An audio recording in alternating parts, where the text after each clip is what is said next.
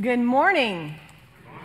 You might be looking at your bulletin and then looking back up here and looking back down and saying, That's not Bob Fuller up there. You are right. I am Becky Pritchard. I am grateful to be here. You may um, have heard that Bob and his family have tested positive for COVID, so we will keep them in their prayers, uh, in our prayers. It's funny, he called me about Thursday afternoon around 4 o'clock and said, are you feeling better? Because we had just finished our bout with COVID for my whole family for the last 10 days. Thankfully, I was feeling better just in time to step in to preach today. So I'm grateful for the opportunity to lead this morning. Thankfully, both my family and Bob's family so far have had very mild, if any, symptoms. So we are praying for all of you, for those watching online who might be homesick.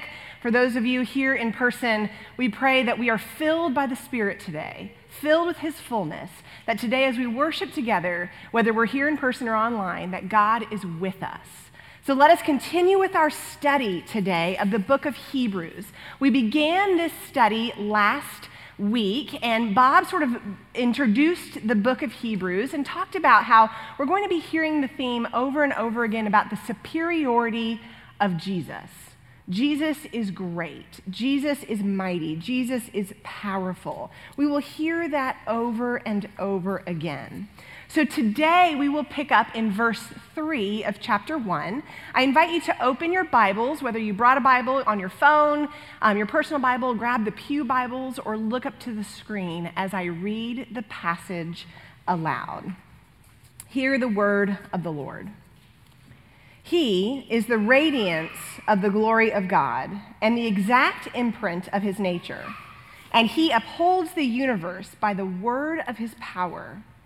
After making purification for sins, he sat down at the right hand of the majesty on high, having become as much superior to angels as the name he has inherited is more excellent than theirs.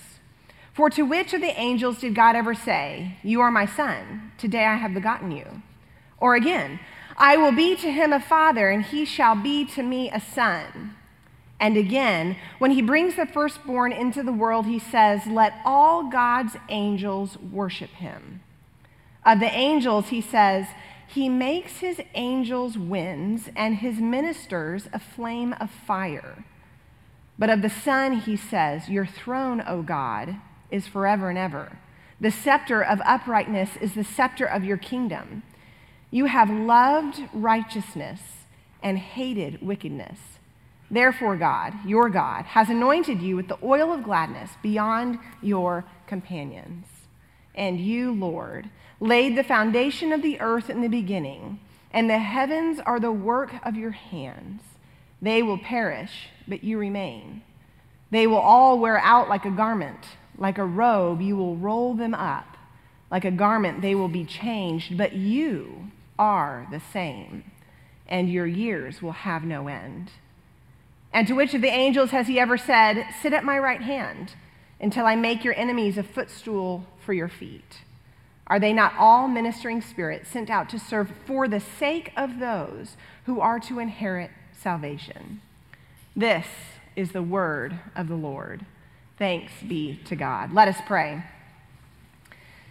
May the words of my mouth and the meditations of all of our hearts be holy and acceptable in your sight, O Lord, our rock and our redeemer. Amen. So, what is it about angels that is so intriguing to us? Angels are pretty cool, right? They're somewhat of a mystery to us. They are supernatural, and we think that these are these heaven we think about these things, these heavenly beings that do the work of God in our world. We watch shows and movies having to do with angels because we're curious about them. Especially during the Christmas season, as, we, as we've just come out of it, we've seen angels on our Christmas trees in our yards. We sing about angels. We see angels represented in many different ways throughout Christmas. And on Christmas Eve, we read the story of Christ's birth. We study the scriptures about how the angels appeared to Mary, telling her that she would be with child. The angels appearing to Joseph in a dream, telling him that he should marry Mary and that she would conceive a son by the Holy Spirit. And let's not forget about the angels appearing to the shepherds in the field and telling them about the Christ child we love it when our children dress up as angels for our Christmas pageant every year. They're so cute. In fact, I myself is dressed up as an angel a time or two. I have a picture for you. This is me almost 30 years ago, sitting on this front chancel next to my childhood best friend, Laura Worth, the daughter of Jim and Janie. And we were angels. Aren't we cute? Yeah? Um, I showed this picture to Pastor Joe yesterday, and I said, Which one is me? And he says, Easy, the one that looks like Cora. If you don't know my daughter, Cora looks just like baby Becky. So I have loved dressing up as a, an angel, and you might have a similar picture of yourself or your children, uh, maybe even on these same chancel steps. Here's another picture when I was quite a bit older at Memorial Drive Presbyterian Church in Houston. This is me with my family. I don't know why I'm the only one dressed up, although I think my mom is wearing some sort of robe. But who wouldn't pass up the opportunity to put on wings and a halo and a white gown? It's like every girl's dream to be an angel. If you were here at the family Christmas Eve service on Christmas Eve, you might have seen this picture or this person. This is our Pastor Joe. That's right, Pastor. He is dressed as the angel, and he um, was glowing from our balcony during our Christmas Eve service, and he did an excellent job. Now I can't see Joe in any other way than as one of our gl- glorious angels. He's always up for something with us. Angels are mentioned hundreds of times in the Old and New Testament scriptures. They're an important part of our life and our faith. But we must be careful not to value angels over Jesus. Jesus is greater than angels. That's the main point of the passage we're studying today. The author of Hebrews makes the point that Jesus is superior to angels, and then he spends the rest of the passage proving his point by using seven Old Testament passages to illustrate how Jesus truly is greater than angels. Everything we love about angels, everything that makes us stop in wonder and awe at angels, is nothing compared to Jesus. Let's talk about the role of angels for a moment. Besides just being really cute when we dress our children up as them, or our pastors up as angels, they're messengers. Their name means messenger. They communicate God's message to God's people. It's an important role that they have. They also worship God. Remember in the story when they show up to the shepherds in the field, they say, Glory to God in the highest, worshiping the Lord as they share with the shepherds. They also have a role to minister. We see throughout Scripture angels ministering in unique ways to people because of their heavenly nature. An angel ministers to Hagar in Genesis when she's cast out by Sarai. An angel protects Daniel in the lion's den from the, by closing the mouth of the lion. Other times, angels minister and protect people when they're dealing with daily struggles. But we must not forget that the Lord sends the angels in all of these circumstances to minister to his people. Even though angels do amazing and miraculous things, they are not Jesus. And they really can't compare to the nature, glory, power, and activity of Jesus. The author of Hebrews in this passage uses a comparison argument to compare the angels and Jesus. He's going to pr- prove this supremacy and superiority um, by using these passages from the Old Testament. It's important for us to note that he uses these Old Testament passages that were written hundreds of years before Christ was even on this earth. This is proof that our scripture is connected. The entire story of God from Genesis to Revelation is all part of God's story, old and new and that there's really nothing new here. Jesus is foreshadowed and pre- prepared for even before he was born. So let's see how this author uses these scriptures to prove Jesus' superiority. The author begins in verse 3 with a description of Jesus. He writes that Jesus is the radiance of the glory of God, the exact imprint of his nature. He upholds the universe by word of his power.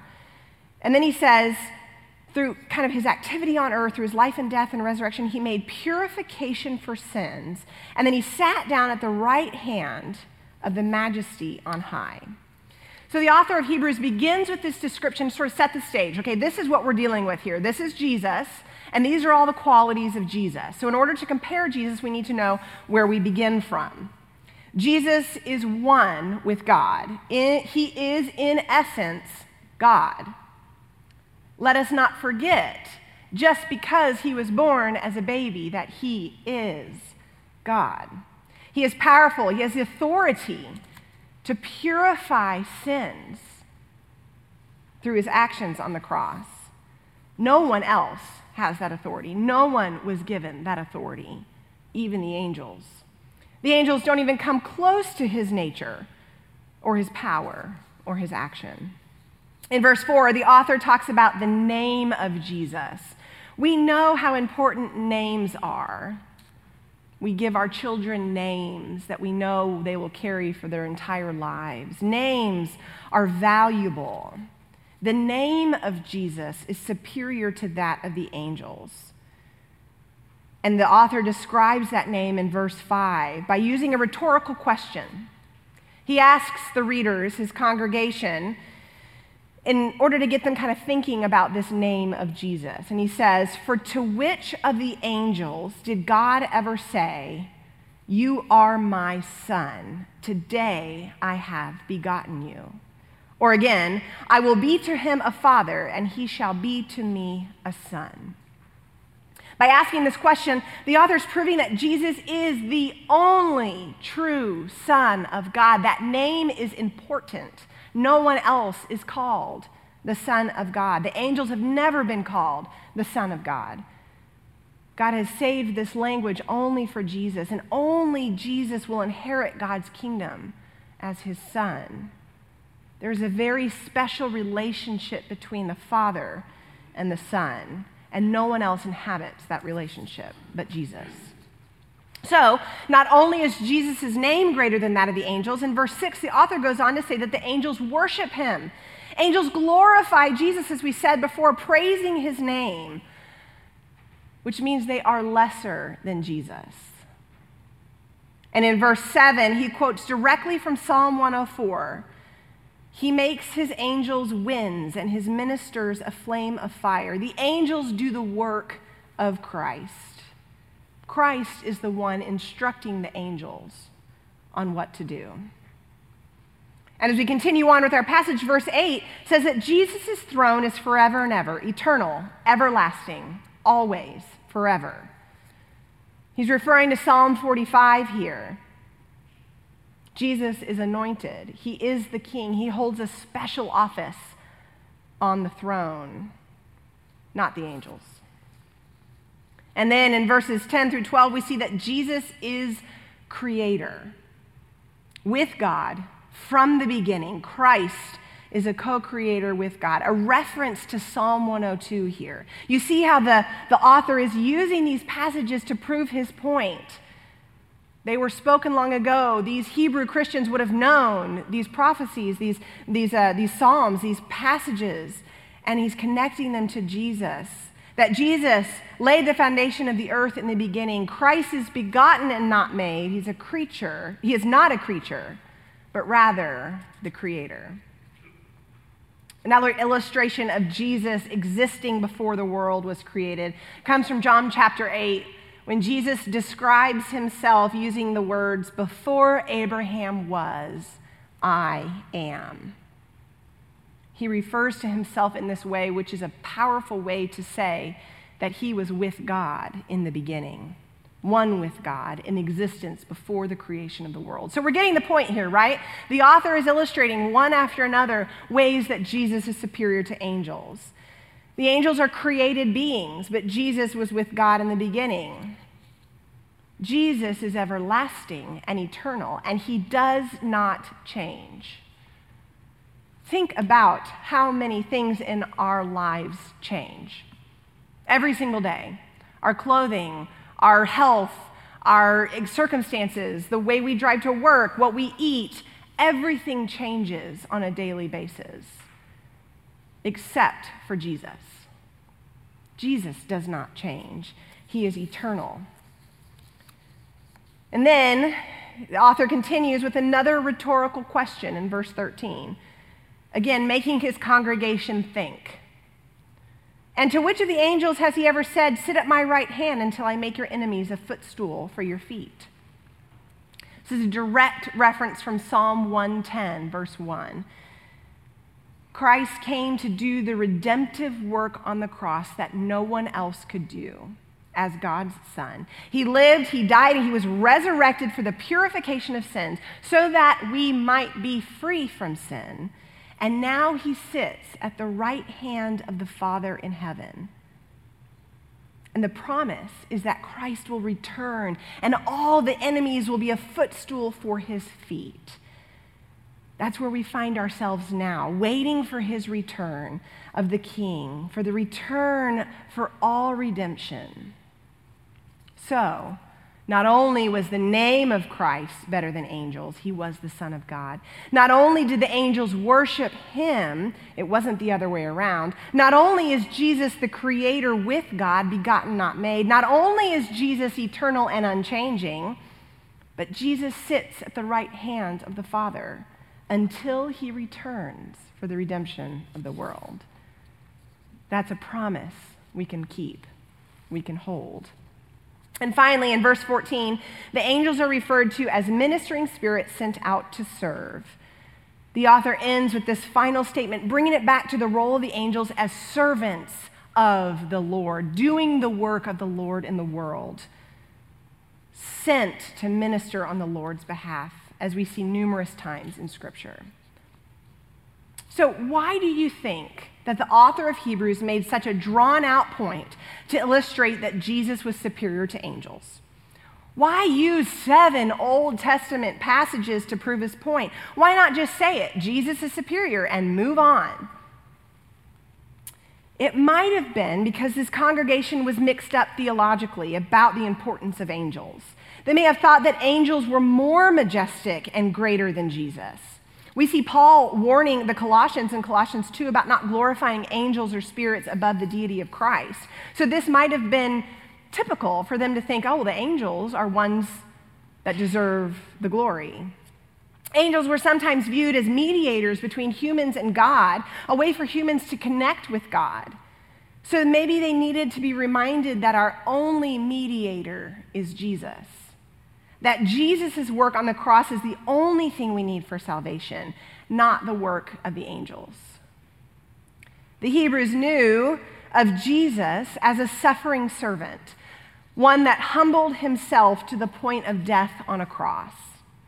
And maybe they got caught up on that human part of things, the bloody Jesus on the cross, comparing it to the angelic, supernatural angels and they couldn't get past Jesus' humanity to see his divinity. We also must remember that these Hebrew Christians were persecuted. They were weary.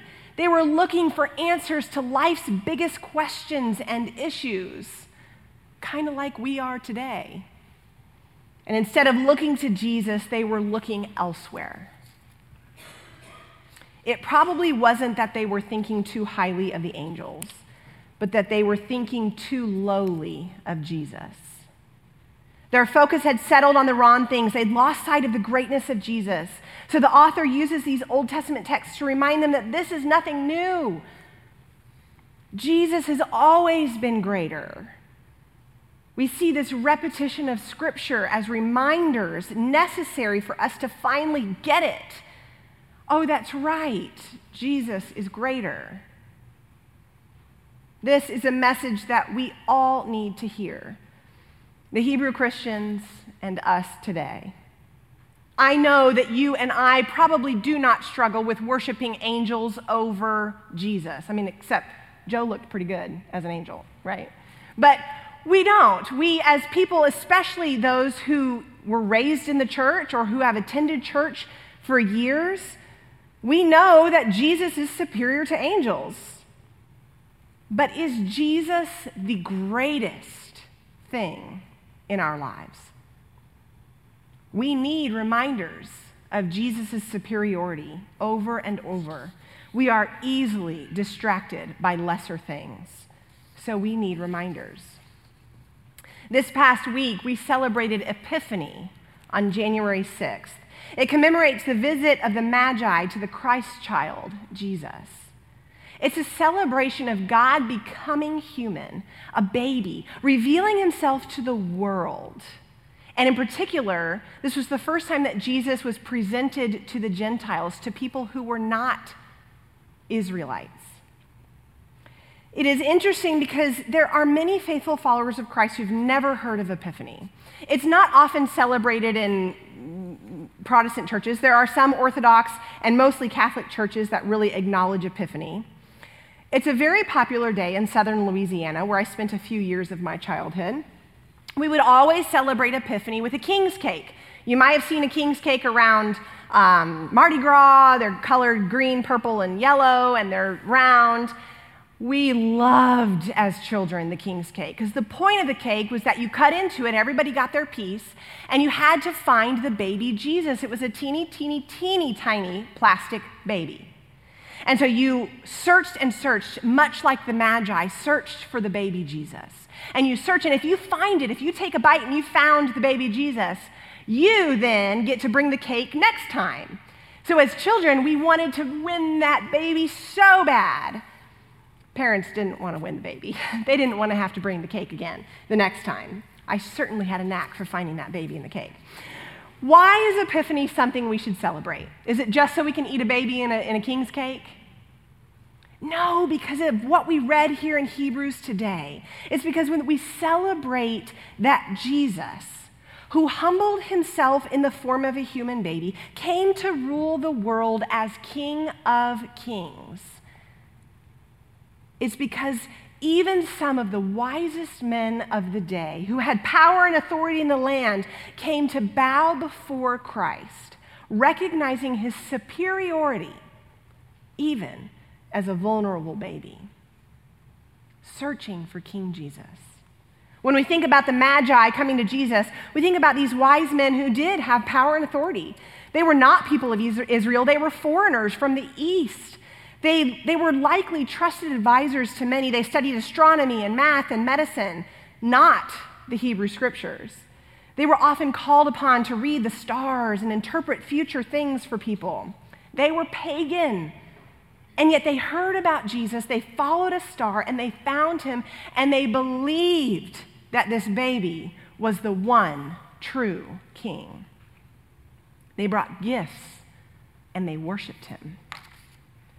They knew he was not an ordinary baby, but that, it was, that he was God in human form. We see that for the first time, Jesus is the one true king. He's not just a king, but he is the king of kings even pagan men from the east would come to worship him. Jesus was better and more superior to even the stars that the wise men followed, and more glorious even than the angels. We must not lose our awe and wonder of King Jesus.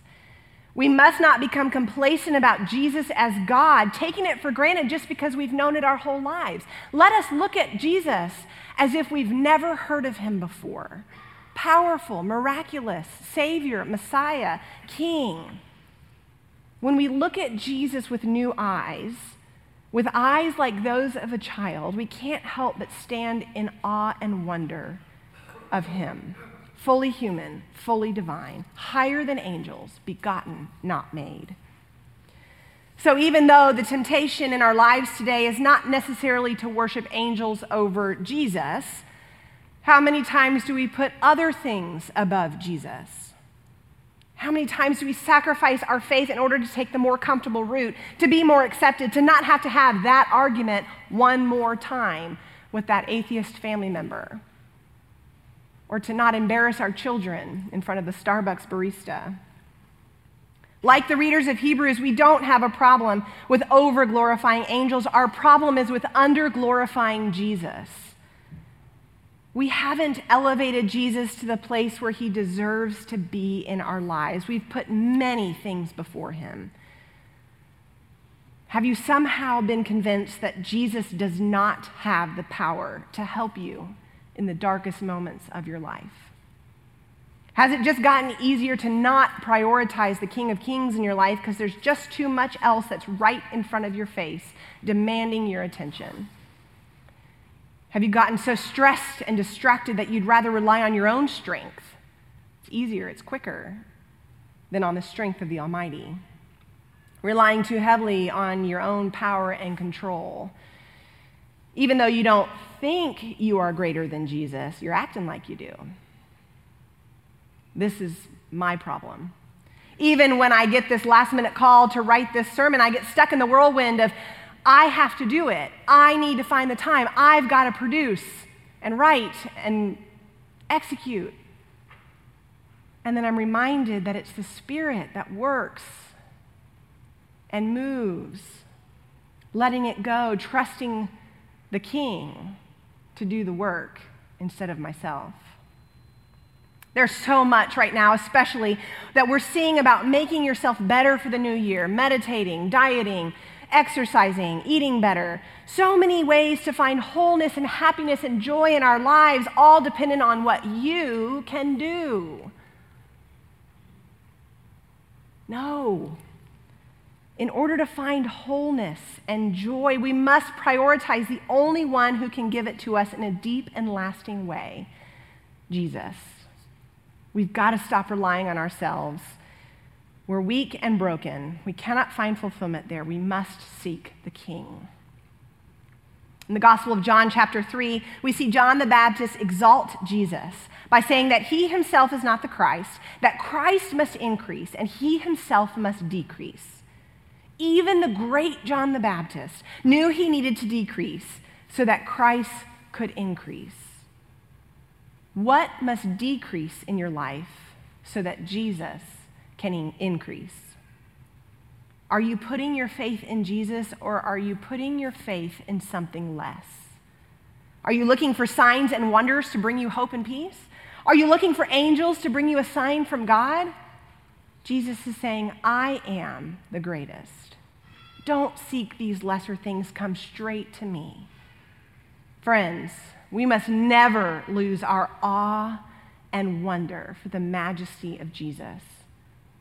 Are we excited about Jesus? Are we wide eyed and wondering at his glory? Are we in awe of the great I am?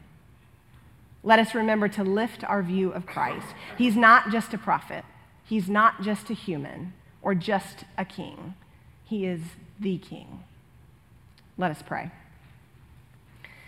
Heavenly Father God, we thank you for your word to us.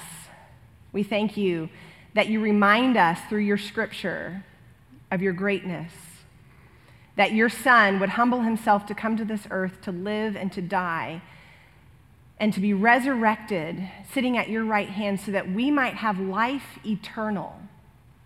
Let us please, Lord, cling to the unchanging nature of Christ rather than things that are lesser. Let us glorify the majesty and superiority of Jesus above all things in our lives.